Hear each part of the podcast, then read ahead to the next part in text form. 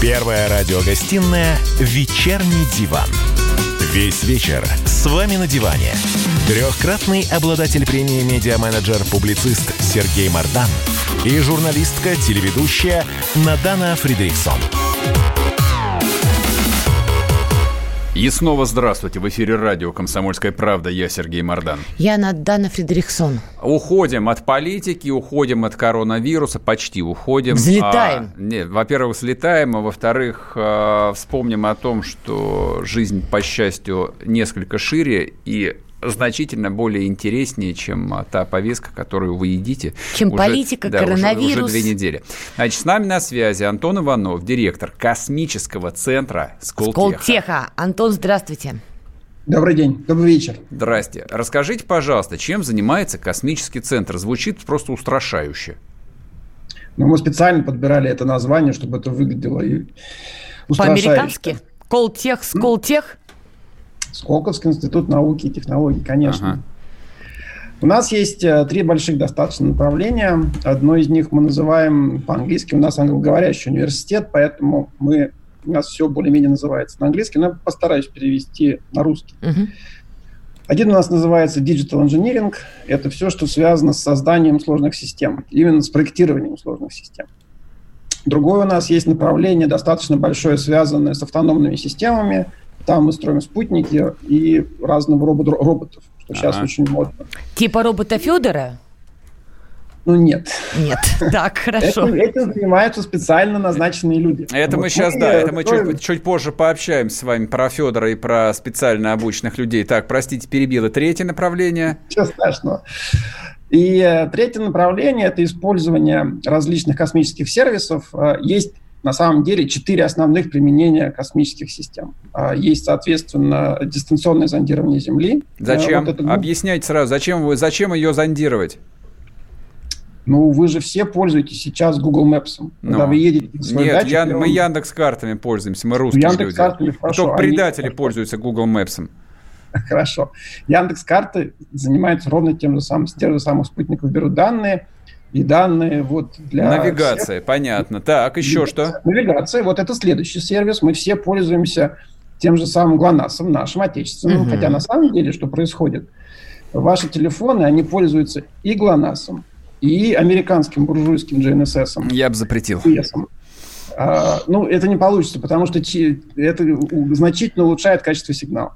Но если вдруг нам отключат, у нас есть свой собственный отечественный, так что Мгм. не волнуйтесь. Мгм. Так, и вот эти А, три и, основных значит, направления. Третье, третье А. направление, третье направление, на самом деле, оно самое денежное, это все телекоммуникации, то есть это все, ну, в основном телевизор, на самом деле. В основном телевизор, который из геостационарных спутников вот идет прямо на антенны. Ну, НТВ+, нет, Триколор это называется. Так. У моего тестя на даче стоит Триколор, поэтому я про это знаю. Ага. А, И четвертое – это научные исследования. Марс, Венера, Луна и так далее. То есть, подождите, вот, вот этот так или иначе занимаемся. интернет-мем, Юра, мы все потеряли, имеется в виду Юрий Гагарин. Просрали. Он- Потеряли, потеряли. То есть это сейчас не совсем актуально. Россия покоряет космос быстрее, чем американцы. И то, что Трамп уже записал Луну в часть Соединенных Штатов, нам это все ни по чем, мы тоже туда движемся.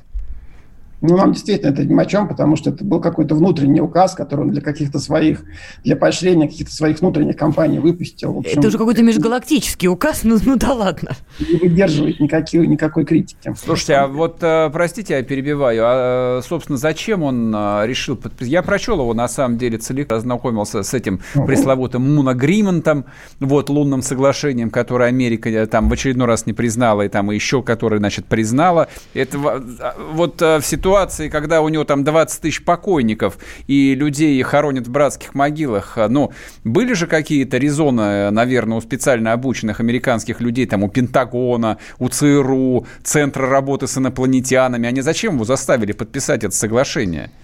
Может Нет, быть, мы ну- чего-то не знаем? Э, Да нет, да все мы знаем прекрасно. Э, У Америки есть э, определенное количество людей, которые хотят осваивать Луну. Зачем? Вот, и что что в есть, на Луне что есть полезного? Ну, здесь вы уже меня спрашиваете как ученого, это немножко другое направление. Я вас спрашиваю, как ученого, что есть хорошего на Луне? Она нужна? ну- Может, ее нужно разделить нам с ними? Ну, если честно, на мой взгляд, ничего там хорошего нет. Кроме космического туризма, там Не, подождите, а там какие-то залежи ценных металлов, каких-нибудь руды, разве это не хорошая история? Нет там ни залежей ценных металлов, ни руды, ничего там нет. Там есть, может быть, немного воды на Южном полюсе, но это еще спорный вопрос. Достаточно в наших научных кругах то есть космический рудовоз Нострома-4 не будет бороздить э, темные пучины космоса с чужим на борту? Ну, я уже сказал чуть-чуть раньше, мы в Скалтехе занимаемся такими вещами. Вот. И у нас есть э, ну, небольшое такое направление э, исследований, в которых мы исследуем эм, обработку астероидов. Вот. Но мы пришли к выводу, что с помощью астероидов лучше всего строить колонию на Марсе. О. Ну, это, ну, это, это 2100 год. Это, это вообще просто даже вот наши внуки, может быть. Вот, но мы этим занимаемся. А вот. зачем строить колонию на Марсе? Ну, во-первых, мы же хотим узнать, э, распространялась ли жизнь по Солнечной системе. Вот. И вообще, с точки зрения просто освоения ближнего космоса, мне кажется, нам стоит построить колонию на Марсе. Это просто жутко интересно. Но вы давно, мой... кстати, темой Марса занимаетесь, если я правильно прочитала, скажем так, вашу биографию публично доступную. Вы много делали на, на эту тему публикации. У вас на днях была как раз-таки лекция, посвященная а, Марсу тайны четвертой планеты. Вот действительно очень много сейчас говорят про Марс. Американцы снимают фильмы. Вот в частности Роскосмос, НАСА Европейское космическое агентство заявили, что полет на Марс – это их цель в 21 веке. В общем, Марс везде.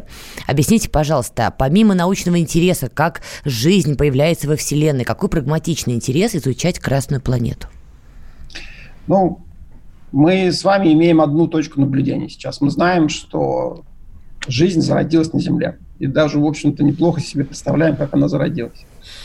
При этом у нас нет никакого понимания, зародилась ли она вообще где, где бы ни было еще. Угу.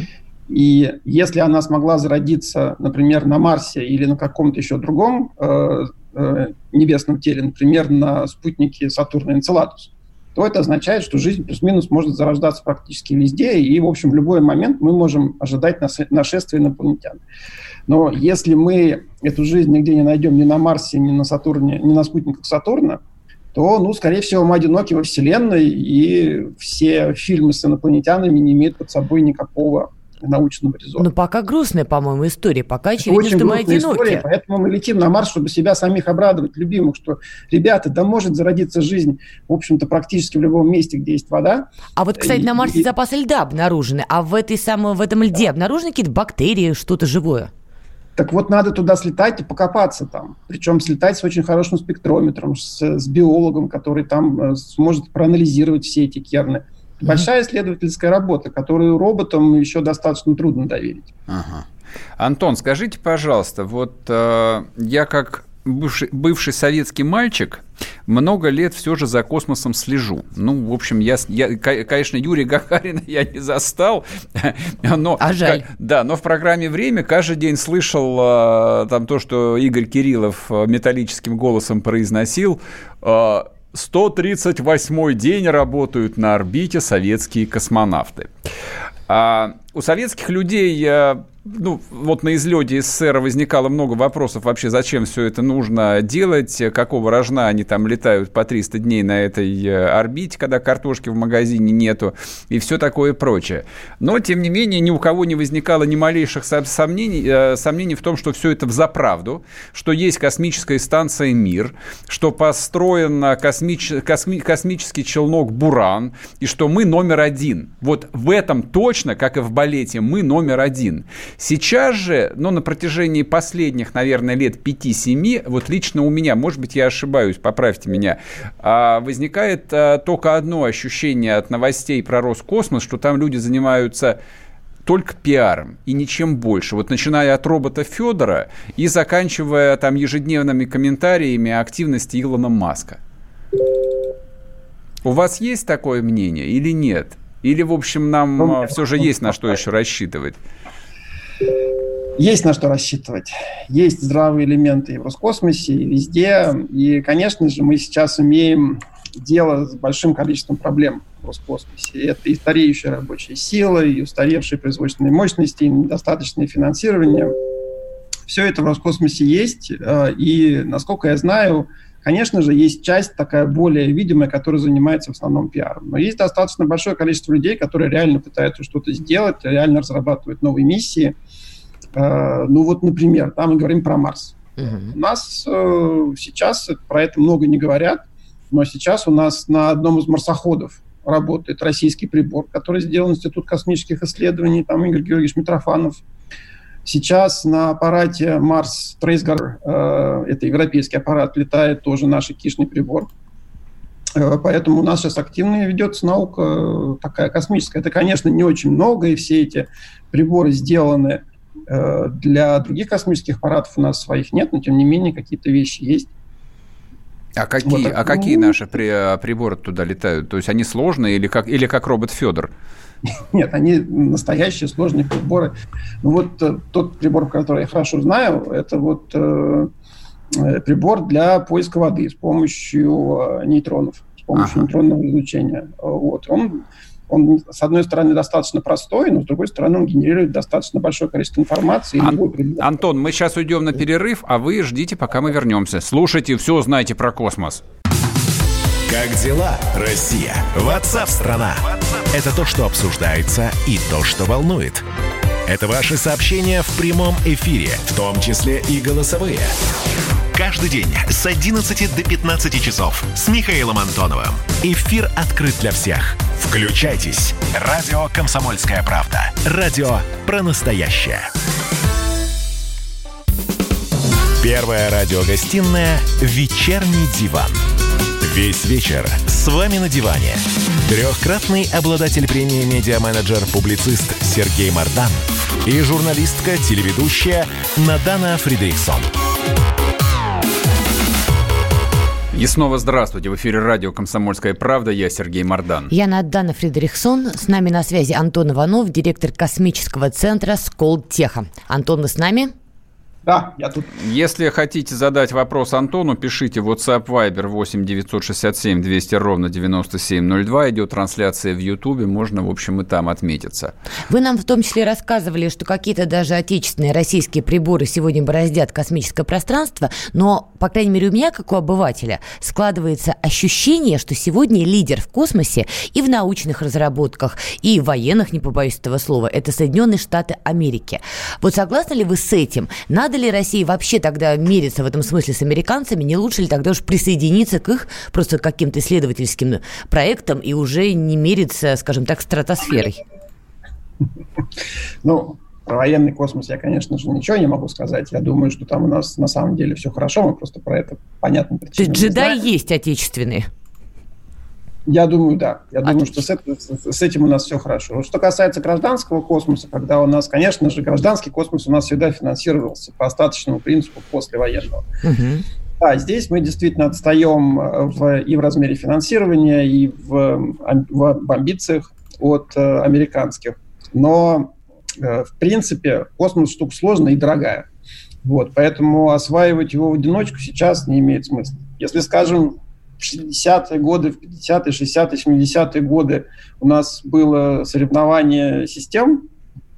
Э, Социалистическое капитализм вы имеете в виду? Да, социалисти- социалистическое, капиталистическое. Вот. И тут э, в области освоения космического программ пространства даже трудно сказать, кто выиграл. В общем-то, и, и американцы сделали челнок, и наши сделали челнок.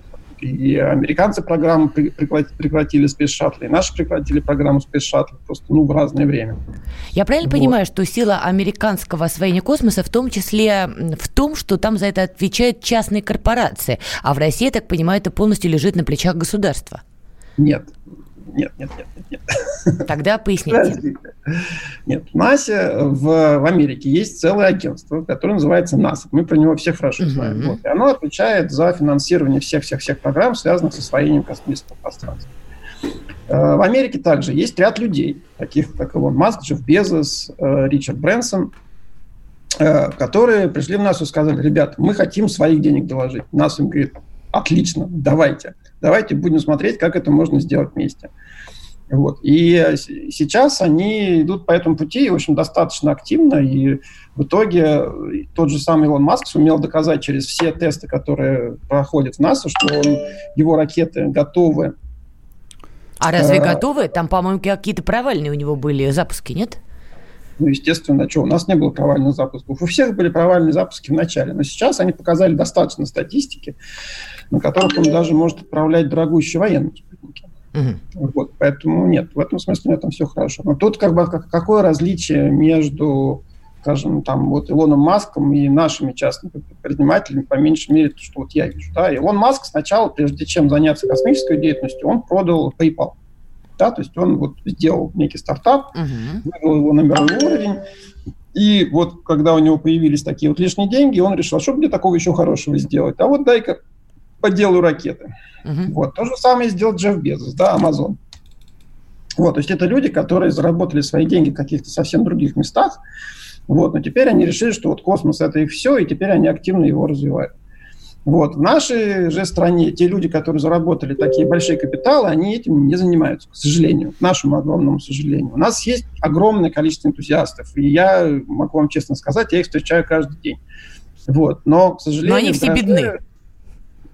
Ну, относительно Илона Маска, Джеффа Безоса, конечно, да. Э, вот. Но у них, э, они как бы полагаются на какое-то государственное финансирование, которое у нас ну, практически отсутствует, потому что все, вся космическая деятельность финансируется исключительно Роскосмосом. Послушайте, вот, у меня поэтому... вот, я прошу прощения, у меня вот какой вопрос. Эм, то есть вот это замечательно, что мы бредим там о Марсе. А э, Рогозин э, уже, по-моему, несколько раз за последний год сообщил о том, что там он вынашивает планы строительства какого-то э, лунной колонии. Ух ты! Не больше, не меньше. То есть, ну, л... до Трампа ему еще далеко, Да, лунную подожди. колонию собирается строить. При этом очевидно, что Россия потеряла свой рынок космических запусков. Это, в общем, то, что нас исправно кормило почти 30 лет. И за последние 10 лет э, доля там уменьшилась катастрофически. И эту самую долю ее съел именно Маск. Вот это все прошло вот как-то очень так вот тихо, незаметно. Угу. Ну, собственно, я понимаю, почему и пиара так много. Потому что если обратиться к статистике, просто вот там реальным результатом тому, там, что было до 91 года, что из себя представляла советская космическая программа и что из себя представляет Роскосмос как наследник этот, этой бывшей большой, там, безгранично большой советской космической программы, то здесь, в общем, все как бы очень грустно. Такой мел, мелкий бизнес на уровне, я бы сказал, сказал бы, стадиона Лужники. То есть сначала мы отправляли чужие корабли и чужих космонавтов на наших протонах, которые были разработаны, там, страшно сказать, 50 лет назад. Вот. Мы до сих пор продаем а, ракетные двигатели, как, по-моему, Р-180, если mm-hmm. я не ошибаюсь. Да, потому что мы их сами не можем использовать. У нас нет ракеты даже, на которую их можно поставить, поэтому мы их продаем американцам. И это все. И даже вот как бы имея всего там два направления реальной э, космической программы, то есть давайте оставим за рамками военный космос, мы, мы все равно про него ничего не знаем, что там происходит. И но лучше я, не знать, Да, пожалуй. но я, я надеюсь, там а, российские военные спутники, в общем, летают и там свой функционал выполняют. Я, я правда, очень на это надеюсь. Ну, а все остальное, вот то, где а, совершенно обязательно, а, ну, какое-то вот предпринимательское начало, не чиновничье, а предпринимательское, инженерное. Вот тут, в общем, как бы полный швах и полная катастрофа. Ну, смотрите, мне на это, естественно, ответить нечего. Я не работаю в структурах Роскосмоса. Тем Мы более вы, не, вы ничем не связаны. Как бы скажите, как человек, который занимается космосом и представляет, что происходит вообще как бы в этой науке, там в этой индустрии, не в науке, а в индустрии прикладной. Мы где реально находимся-то? То есть нас обогнали Штаты, нас обогнал Китай. Кто следующий нас обгонит? Ну, мы, я думаю, у нас есть достаточно большое количество людей, которые заинтересованы в том, чтобы наш э, космос, в том числе и частный, вывести на какие-то правильные рельсы. Это кто, например? Мы, например, Скалтех. Помимо вас замечательных, кто еще? Помимо нас замечательных есть на самом деле достаточно большое количество университетов, которые заинтересованы в том, чтобы э, их студенты с горящими глазами строили космос. И у нас есть и та же Бауманка, и МАИ, и Самарский университет. Даже вот сейчас ДВФУ, я знаю, есть очень хорошая программа, которая готовит ребят для космической промышленности. Э, там даже вот рядом с Благовещенском, там, где строят, э, там Амурский есть университет, Кстати, э, скажите, Поэтому пожалуйста. в этом смысле угу. в университетах сейчас разрабатывается достаточно большое количество разных новых технологий, которые могут потом быть использованы уже Роскосмосом в качестве таких продуктовых. А инженер, инженеров-то квалифицированных готовят для заводов Роскосмоса или нет? Ну, для какого-нибудь, не знаю, там, энергомаша. О, Энергомаш – это вообще прекрасное место. Мы с ними вот недавно достаточно тесно общались, там у них все хорошо. У них То есть там, там достаточно, планы, хоть там, там, там есть инженеры? Там, там все очень здорово, да. Слава богу. Вот. Но остальные выпускники той же Бауманки, они вполне могут потом поехать в Соединенные Штаты Америки. Зачем им оставаться в России и чего-то доказывать Роскосмосу? Но мы как, вот мы как раз как Скалтех, мы прикладываем все усилия, чтобы наши студенты остались здесь. Те же самые там студенты Бауманки, и там и мои, и все прочее. Куда их берут на работу? Это хороший вопрос. Ну, в Роскосмос, ну, честно скажем, что в Роскосмос они не идут. Ясно. Антон, спасибо. Вернемся после перерыва. Рубль падает. Цены растут. Нефть дешевеет. Бензин дорожает. Кажется, что наступает нелегкое время – но так ли все плохо? Мы не паникуем, потому что у нас есть экономисты Михаил Делягин и Никита Кричевский. По будням в 5 вечера они разбираются в мировых трендах и строят прогнозы. «Час экономики» на радио «Комсомольская правда». Для тех, кто живет настоящим и смотрит в будущее.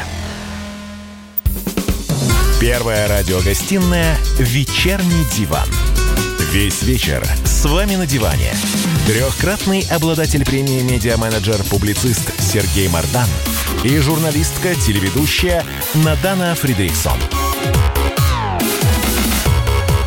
И снова здравствуйте. В эфире радио «Комсомольская правда». Я Сергей Мордан. Я Надана Фридрихсон. Наш WhatsApp Viber 8 967 200 ровно 9702. Идет трансляция в Ютубе. Пишите там свои комментарии и вопросы. Но вот, кстати, смотрите. А комментарий. Попросите у Кудрина, пусть из рубашки денежку на космические цели выделит. Но Кудрин а, ни на что выделить сейчас уже не может, хотя, в общем, он, выда он выдает только интервью раз в неделю.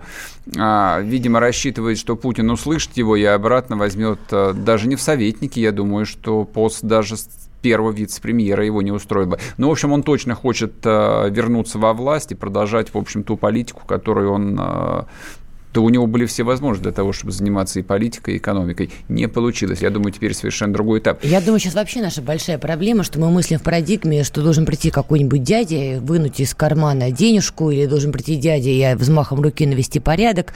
Это вообще со... это порочная история. Это Система должна абсолютно. быть. Абсолютно. Это вот, собственно, к вопросу, там, который мы обсуждали с Антоном относительно того, что ну как же так до 91 -го года там большая страна, да, не богатая, даже где-то бедная страна, тем не менее, была лидером Угу. А, вот в космосе в широком смысле этого слова, там в науке, в технологиях, да. там, а, там наш, с нашими инженерами никто в принципе не мог сравниться. И за 30 лет мы потеряли практически все. Ну, то есть мы скатились до того, что наше космическое агентство отправляет в космос а, робота Федорова, который там тут же на орбите... Не Федорова, Федора. Да, Федора, Федора я сказал, который на орбите тут же ломается, и его нужно бить молотком, чтобы он заработал, и, в общем, ну, ну это стыдно просто. Ты знаешь, в этом есть объяснение. Советского Союза все-таки не так легко было уехать, это правда. А сейчас, смотри, какой-то талантливый молодой ученый, там, готовящийся покорять космос, здесь учится, а потом, правда, скорее всего, мигрирует за бугор в Соединенные Штаты, где у него больше шансов сделать я, карьеру. Я сейчас не об этом, как бы я не совершенно... Это страдает я, отрасль у нас. Не, я, соверш... я, я совершенно не пытался там сравнивать э, Советский Союз современной Российской Федерацией, там и не рассуждать о выборе, который стоит перед ученым, а перед ученым, естественно, всегда стоит выбор, где он свои знания, свой талант может угу. приложить. И, очевидно, вот как сказал наш собеседник, в Роскосмос, конечно же, выпускники, талантливые выпускники Бауманки там, или э, там, Амурского университета, там, которые готовят инженеров, они не идут туда. Но все же очень просто. Средняя зарплата в Роскосмосе, по-моему, мы об этом говорили там несколько месяцев назад, сколько была там? 40 тысяч рублей? Да дело даже не в этом. Не, дело и в этом тоже, Сереж, конечно. перспективы. Человек, ну, который во... учится изучать а... космос, он как-то широко мыслит, а, понимаешь? А, он, может быть, даже мыслит узко, но когда он читает в новостях о том, что Роскосмос запустил а, на орбиту робота Федора, ему просто становится стыдно, и он понимает, что вот в такой структуре он работать не хочет, потому что, с одной стороны, есть НАСА, образ который там 50 лет кует Голливуд. Ну, вспомните, сколько вы фильмов смотрели, где фигурирует НАСА.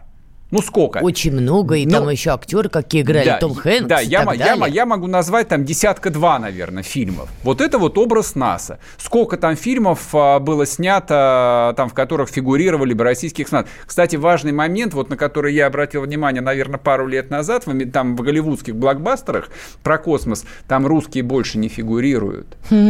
Там фигурируют китайцы теперь.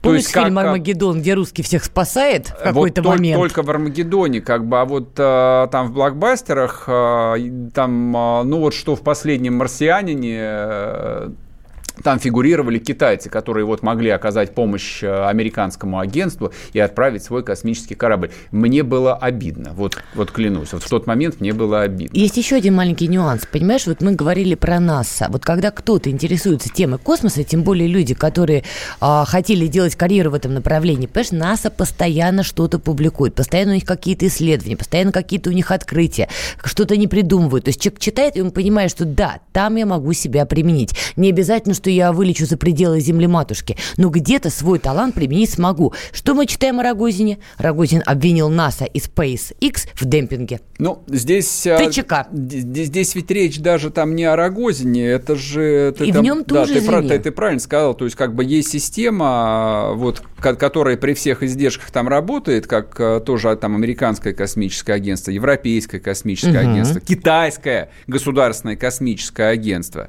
А есть, в общем, структура, которая, я даже не понимаю, на что она заточена. Ну, скорее всего, вот она приняла самые худшие формы советской системы, когда нужно понравиться начальнику, вот, и плюс общая разболтанность, общая потеря школы, инженерной в том числе, научной, производственной, приводит к тому, что, да, нас вытесняют все дальше, дальше и дальше. Я потому что прочел несколько больших статей про того же Маска и вот про эту историю с космическими запусками, там, это большая индустрия, там, стоимостью там сотни миллионов миллионов долларов, а там а, помимо того, что они убивают ценой, то есть это вот последняя истерика, которую публично устроил а, наш Роскосмос, дело в том, что а компания Илона Маска – это компанию, которую сделали инженеры. Я как-то говорил угу. уже об этом. То есть есть большая разница. Вообще космосом или автомобильной промышленностью, вообще всем, что связано вот с технологиями, может заниматься только инженер. Это особый склад ума, это особое мышление.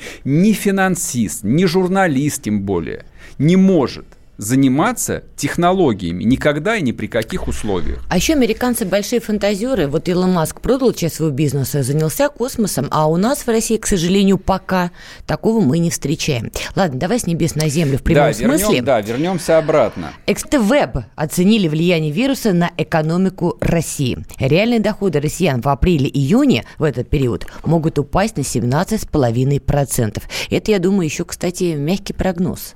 Что-то мне думается, Значит, будет пожестче. Э, я видел несколько прогнозов. Э, ну, смотри, как бы ВЭП – это государственный банк, поэтому он чисто политически не может себе позволить там пугать э, дорогое руководство совсем уж ужасающими цифрами. Да, я, соответственно, видел цифры до 30%. О, вот это больше похоже на правду. Да, давай обсудим, чего нас всех ждет. С нами на прямой связи Василий Колташов, руководитель Центра политэкономических исследований Института нового общества. Василий Георгиевич, здравствуйте. Здравствуйте. Как будем жить-то в период с апреля по июнь дальше? На 17% дохода упадут или на 30%? Ну, я думаю, что, конечно, ближе к 30, угу. если брать в среднем, потому что, ну, даже если оставить за скобками, что веб-банк, ориентирующийся на государство, да, то надо учитывать, сколько у нас теневой сферы, сколько у нас доходов получается в тени, все, всевозможных фрилансеров, всевозможных на контракте, но без официального контракта и так далее. Вот по всем по ним будет просадка очень большая, потому что работодатели э, используют эту ситуацию для того, чтобы не платить и для того, чтобы ставить на паузу там оплату. Я уж не говорю про срезание премий, я не Поэтому... поняла, а эксперты веб специально привирают, потому что боятся каких-то политических карательных вопросов? Я думаю, что они просто не хотят пугать и не хотят действительно выглядеть несимпатично перед лицом правительства, ну, действительно выглядят люди, как люди, которые сгущают краски. То есть они знают, что больше, чем 17% будет а, падать доход. Они это знают, но говорят, что 17-17,5%. Ну, вы знаете, если бы там Росстат бы к этому подключился, он бы тоже, считая все, все, что известно по белым зарплатам, сказал бы, наверное, подобное что-то. Потому что они всегда могут сказать, ну, слушайте, ну, что, как бы, что в тени, то в тени, его не видно. Поэтому... Подождите, ну, я прошу прощения, перебиваю, но они же за столько лет-то могли научиться разработать э, методику, как рассчитывать долю серой экономики и, в общем, учитывая в своих отчетах, но там реально вводят в заблуждение первых лиц государства. То есть, как бы, ну, вот да, думаю, банально звучит, а да, Путину-то как принимать решение? Мишустину, да. Ну, если они ориентируются на 17%, то, конечно, э, тогда э, я не представляю, как принимать решение, потому что это, ну, так крайняя степень наивности должна быть у руководства. Это еще не крайняя, я вам продолжу. По прогнозу института, это 17,5% будет нижняя точка спада, дальше начнется постепенное восстановление, говорит нам ВЭБ. Давайте честно скажем, что будет происходить. Вот сейчас мы находимся на карантине, и многие воспринимают карантин как причину материальных проблем. Это не так. А, дело в том, что карантин своего рода сжимает, по-своему сжимает кризис и по-своему удаляет э, нас из экономики. Экономику ставит в значительной мере на паузу в условиях перепроизводства. А, перепроизводство, обрушение мировых цен на сырье, и, э, по сути, коллапса в значительной мере на фондовом рынке. Да, вот э, если мы посмотрим то, что происходило в Соединенных Штатах в последнее время, увидим там просто сокрушительное падение, которое, возможно, еще и предела своих не достигло. Поэтому... И что будет? Мы что, к каннибализму а перейдем? Депрессия. А когда мы будем выходить из карантина, мы выйдем не в экономику, где все замечательно, как некоторые думают, в том числе малые и средние предприниматели, говорят, вот нас посадили, мы без дела, мы вот, вот кончится, все будет замечательно. Нет, не будет замечательно, будет застой. Все будем выходить в застойную экономику, в депрессивную. Вопрос в степени застойности этой экономики, потому что я думаю, что все-таки обвал на Западе будет продолжаться дольше, депрессия начнется позже и затянется дольше. Просто что нам делать? Просто... Дороги строить, как при Рузвельте а в Америке? Совершенно, совершенно верно. Нам нужно строить. Нужно, чтобы, чтобы в, в, из депрессии как можно скорее выйти в экономическое оживление, а потом в рост, нам необходимо превратить всю страну в стройплощадку. Ну что, Крымский жилье. мост построили. Что строить-то? Мосты, дороги, что? Жилье в первую очередь. В первую очередь жилье в регионах – и начинать с жилья для бюджетников, для врачей, для учителей, для работников школ, детских садов, яслей. Вот для всей этой сферы, для тех, кто работает э, с людьми и приносит очень большую пользу всем, но при этом получает очень-очень скромное вознаграждение. И с вознаграждением ситуацию нужно менять. Если... Ясно. Василий, мы сейчас уходим на перерыв. С нами на связи был Василий Колташов, руководитель Центра политэкономических исследований Института нового общества. Не уходите, вернемся. Первая радиогостинная «Вечерний диван».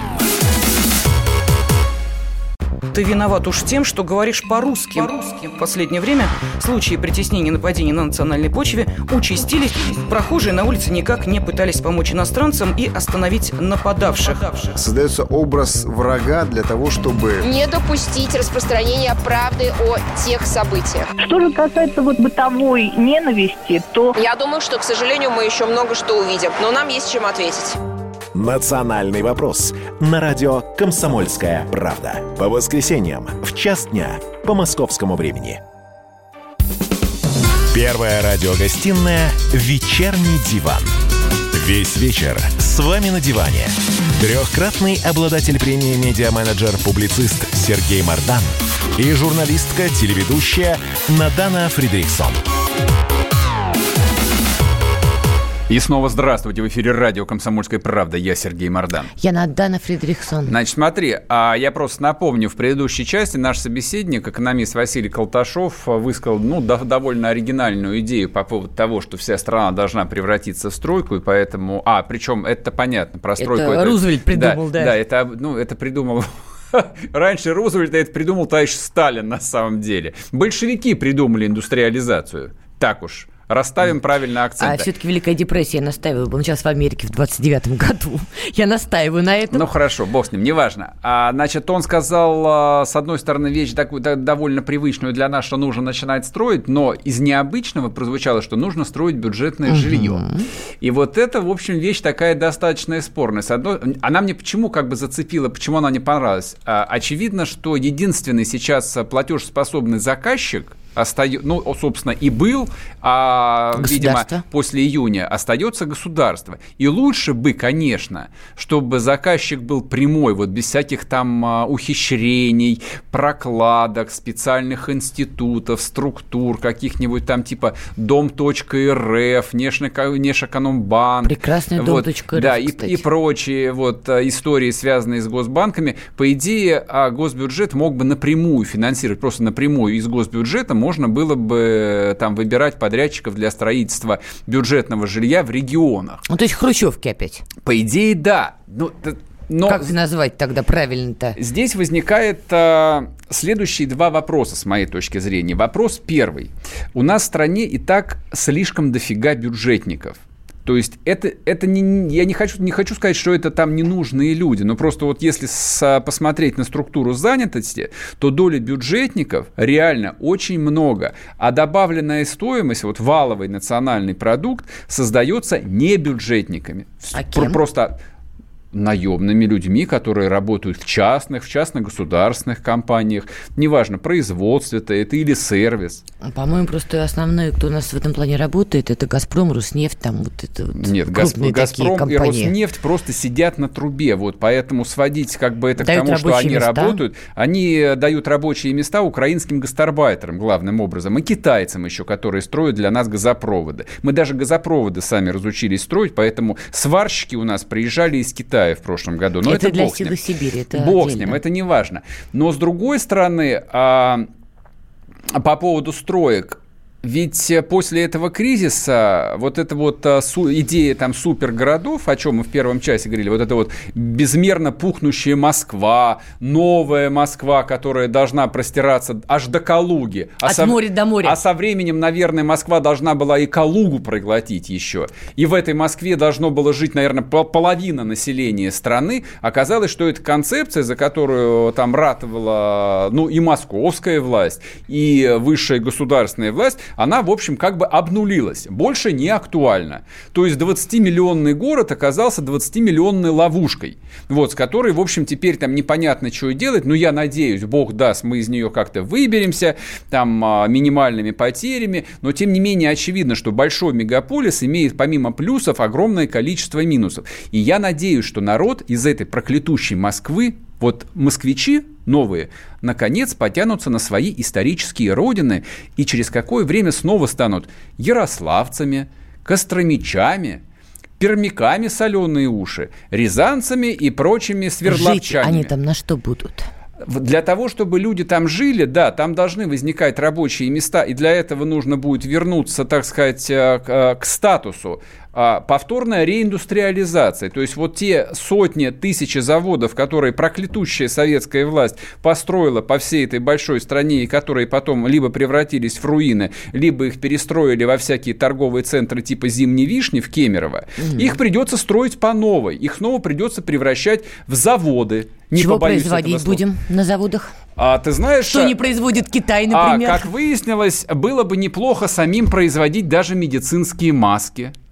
А, То есть для внутреннего потребления. Да, а подпольным осетинским водочным заводам было бы неплохо диверсифицировать свою деятельность и делать всякие санитайзеры, вот да. помимо поддельного русского стандарта. Не очень выгодно звучит. Ну, как придется учиться жить. Вот прибыли. Я понимаю, но времена-то поменялись. Придется, да, на 3-4% маржи как-то выживать. Я не думаю, что времена поменялись. Я а... думаю, что мы встали на легкую паузу на цыпочках, но как только вся эта пандемическая история закончится, а мне кажется, что он закончится все-таки к лету, все вернется на круги своя. Китай будет штопать маски, продавать на весь мир, мы будем продавать нефть, газ, там, не знаю, какие-то еще там лес, в конце концов, и все вернется как было. Ситуация, которая произошла, и, по крайней мере, ее совершенно открыто обсуждают, ну, допустим, там, американская пресса об этом пишет каждый божий день, там, тысячи статей. Собственно, я понимаю, что во многом это выражает мнение там, американского истеблишмента, там, политиков, предпринимателей, ну, реально людей, принимающих решения. Поэтому то, как было, скорее всего, уже не будет. То есть вопрос, скажем так, а, а, как это у нас называлось? Как это по-русски? Как это по-русски, да-да-да. То, что Олег Сиротат рассказывал. Господи, импортозамещение. Да-да-да. Вот вопрос, да, вопрос импортозамещения в, Америка... в Америке проклятый становится национальной идеей. Ну, Трамп... Нет, об это... это начал еще 4 года назад Трамп, когда стал насиловать американские корпорации, заставляя их переносить производство обратно на территорию там так называемого ржавого пояса. Ну, ты знаешь, пока они не перенесли. Нет, на самом деле много производств было перенесено много производства реально было перенесено. По-моему, они упираются до сих пор не, рогом, кричат, что это невыгодно. Уже никто не упирается. Не, как э, Китай встал на коронавирус, то да, все как-то перестали упираться, но это же недавно произошло. А Трамп кричит об этом с 16 года, с ноября. Они также обсуждают вопрос а, там национальной безопасности. Они, в общем, вдруг очнулись и говорят, как же так, там 90% антибиотиков производится за пределами Соединенных Штатов, в том числе нашими геостратегическими конкурентами. Речь идет о Китае, а об Индии. Индия, на самом самом деле запретила экспорт а, составляющих для лекарств. То Молодцы. есть весь мир сейчас сидит без таблеток, потому что таблетки не из чего делать. Не, вот подожди, таблетки он в аптеку э, сходи. Какие-то есть. есть, но как бы вот масса, я не знаю, как называется это вот научным словом, а, составляющих, э, там большого количества препаратов, но которые типа используются для всего, их просто не существует. Вот по идее, чем должны заниматься российские власти – так Но это по... инвестиции в науку, Сереж. То, что ты это... говоришь, это история про науку. Наука не возникает сама по себе. Советская наука возникла параллельно с советской индустриализацией. Американские инженеры и рабочие строили заводы, обучали персонал, а параллельно советская власть создавала Московский авиационный институт, Московский автодорожный институт, угу. Уральский университет, новые факультеты и так далее, и так далее. И далее. Все эти институты ковали кадры для промышленности. Давайте и мы будем ковать, друзья. Мы только время сейчас немножечко другое, и мы все равно все ждем, когда Китай выйдет с карантина и опять за нас все Значит, сделает. дорогие Дорогие мои, если вы выучились только на парикмахера и работали месяц назад в московском барбершопе, самое время закончить э, ПТУ и ехать обратно работать эскаваторщиком в Кострому. Вернемся завтра. Пока. Счастливо. Андрей Ковалев. Простой русский миллиардер. В авторской программе «Ковалев против». Против кризиса. Против коронавируса. Против паники. Против кнута, но за пряники – я расскажу вам, как спасти свои деньги и бизнес в эти непростые времена. Помните, миллиардерами не рождаются, а становятся. Ковалев против. На радио «Комсомольская правда». По будням с 10 вечера до полуночи по московскому времени.